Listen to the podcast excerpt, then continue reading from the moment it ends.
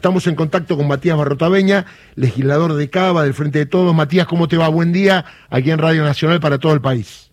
Hola, ¿qué tal? ¿Cómo estás, Darío? Buen día. Primero, mucha gente ayer, ¿eh? Varias cuadras de gente, y estuvo bueno esto de marchar de un lugar a otro porque se iba incorporando gente en el camino, ¿no? Sí, sí, eh, la verdad que, bueno, marchamos ahí desde la sede de la Fiscalía, ahí en Paso Colón, cerca de Parque Lizama, hasta el Ministerio de Seguridad, ahí en el Regimiento Patricios. Y la verdad que sí, a ver, en la convocatoria habían participado, se habían sumado varias organizaciones sindicales, eh, varias de la, de la ciudad, ¿no? ATE, CITRAJU, UTE, docentes judiciales, varias organizaciones, organismos de derechos humanos, el Frente de Todos, pero también esto que vos decías, llamó la atención que se sumaba gente, mucha gente suelta, eh, y fueron varias cuadras, que bueno, lo hicimos principalmente porque no logramos canalizar institucionalmente esta demanda, ¿no? Frente a este escándalo y a la y a la visibilidad, ¿no? Porque la verdad que los audios, una de las cosas que hacíamos ayer en la marcha era pasar los audios. Cada vez que uno los escucha, se indigna más, ¿no? Porque no solo el delito de daño, sino todo ese, conjunto de delitos que uno ve que cometen o que planean cometer en la medida en que hablan. Entonces intentamos avanzar en la legislatura, no pudimos, en la sesión suspendieron, clausuraron la legislatura, no nos permitieron avanzar con una sesión especial tampoco, y bueno, logramos canalizar a través de la calle para poder darle visibilidad al tema.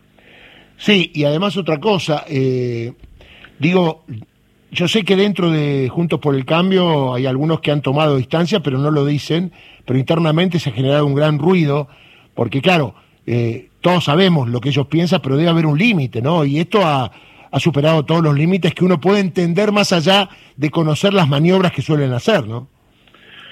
Sí, ahí claramente, a ver, nosotros en la legislatura, el bloque oficialista tiene legisladores que responden a Carrió, a Lustó, a otros sectores de radicalismo, a, a Ocaña, a Patricia Burrich, y la verdad es que lo que uno ve es que hay un clima interno muy complicado en eso, porque también está el otro escándalo, ¿no? Que habrá avanzado también en, la imputación, que es el de Milman. Correcto. Bueno, el escándalo de Milman que está terrible vinculado a... Eh, también el intento de, asesinato de la, de la vicepresidenta y todo lo que rodea en términos de corrupción y cuestiones poco claras. Y del otro lado, este otro, que la verdad que es insostenible que esos funcionarios se sostengan, y la verdad es que ellos lo que hacen es quedarse callados. Nosotros planteamos debatir el tema del juicio político, que es una instancia que en otras oportunidades la han abierto en la ciudad. Tal cual. Se escucha de Ciro James, por ejemplo, sí. dijo, yo quiero que se investigue, que yo no escucho a nadie, no hay escuchas ilegales, y se abrió.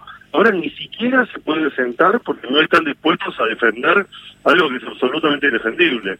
Así que bueno, nosotros vamos a seguir insistiendo ahí en la legislatura porque tampoco la pueden clausurar para siempre y vamos a aprovechar las oportunidades que tengan para que uno, para que se tengan que también que, expresar sobre este tema. ¿Qué saben ustedes de qué pasa con Marcelo de Alessandro? ¿Cómo está él con toda esta exposición? Eh, ¿Qué mensajes reciben? Porque supongo que más allá de la vergüenza, eh, más allá de que no pide licencia, más allá de que no renuncia, digo que internamente algo le debe pasar, porque eh, la vergüenza con lo que decía alguien que maneja la seguridad de la ciudad, de eso no hay retorno, ¿no? Además recordemos que él no solo es ministro de Seguridad, sino también de Justicia. Correcto. Y, él estaba con eh, jefes de fiscales, con eh, también los jueces eh, federales, y, es además en, los audios el que se expresa de forma más violenta, porque cuando se refiere al jefe de la policía aeroportuaria, dice, lo voy a hacer cagar, lo voy a ir a buscar con un patrullero, tengo una alcaldía preparada. Decir, un tono, la verdad, muy violento para alguien que maneja la fuerza de seguridad. Y la forma en la que reaccionó también, porque el primer tuit que manda, él dice, bueno, esto es el kirchnerismo, no por...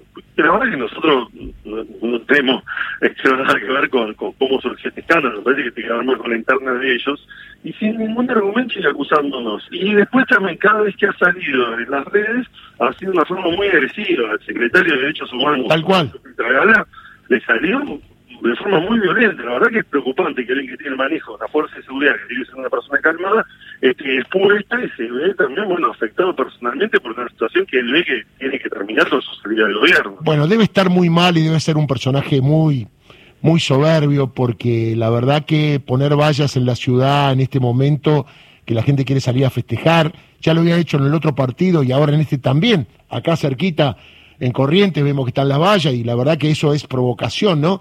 Ni siquiera eso, ¿no? De correrse un poco del medio de, de, de, los que lo están mirando, porque encima de lo otro, también querer reprimir al pueblo por una alegría, ¿no?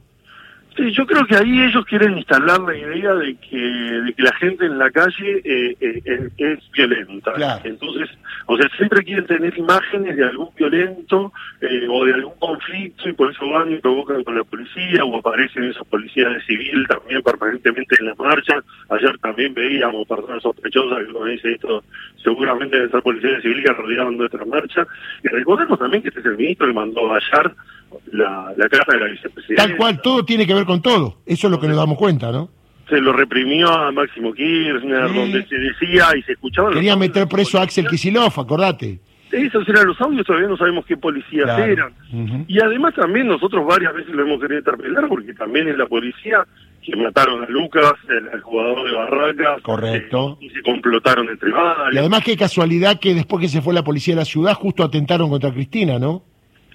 Sí, sí, sí, todo, eso, la verdad que lamentablemente, bueno, se perdía una oportunidad con esta jueza, la verdad que es, increíble que no, que no se haya logrado un mejor trabajo en términos de la justicia, pero todo ese manejo, la forma en la que nos reprimieron, cómo se, se pretendió manejar la policía, bueno, la liberación en el Congreso para que le puedan apedrear el despacho a la vicepresidenta. Tal cual, los afiches. De hecho, que la verdad que uno lo va uniendo, dice, la verdad es, es insostenible que siga siendo ministro. Matías, te mando un abrazo, vamos a seguir el tema, así que un abrazo grande, ¿eh? Dale, muchas gracias y nosotros también. Esto lo vamos a seguir porque no, a ver, el Estado de Derecho en la ciudad no puede, no, podemos hablar de Estado de Derecho con Olvídate. Muy bien, te mando un abrazo, saludos. Matías Barrotabeña, legislador en Cava, por el frente de todo. La verdad que lo que está pasando en materia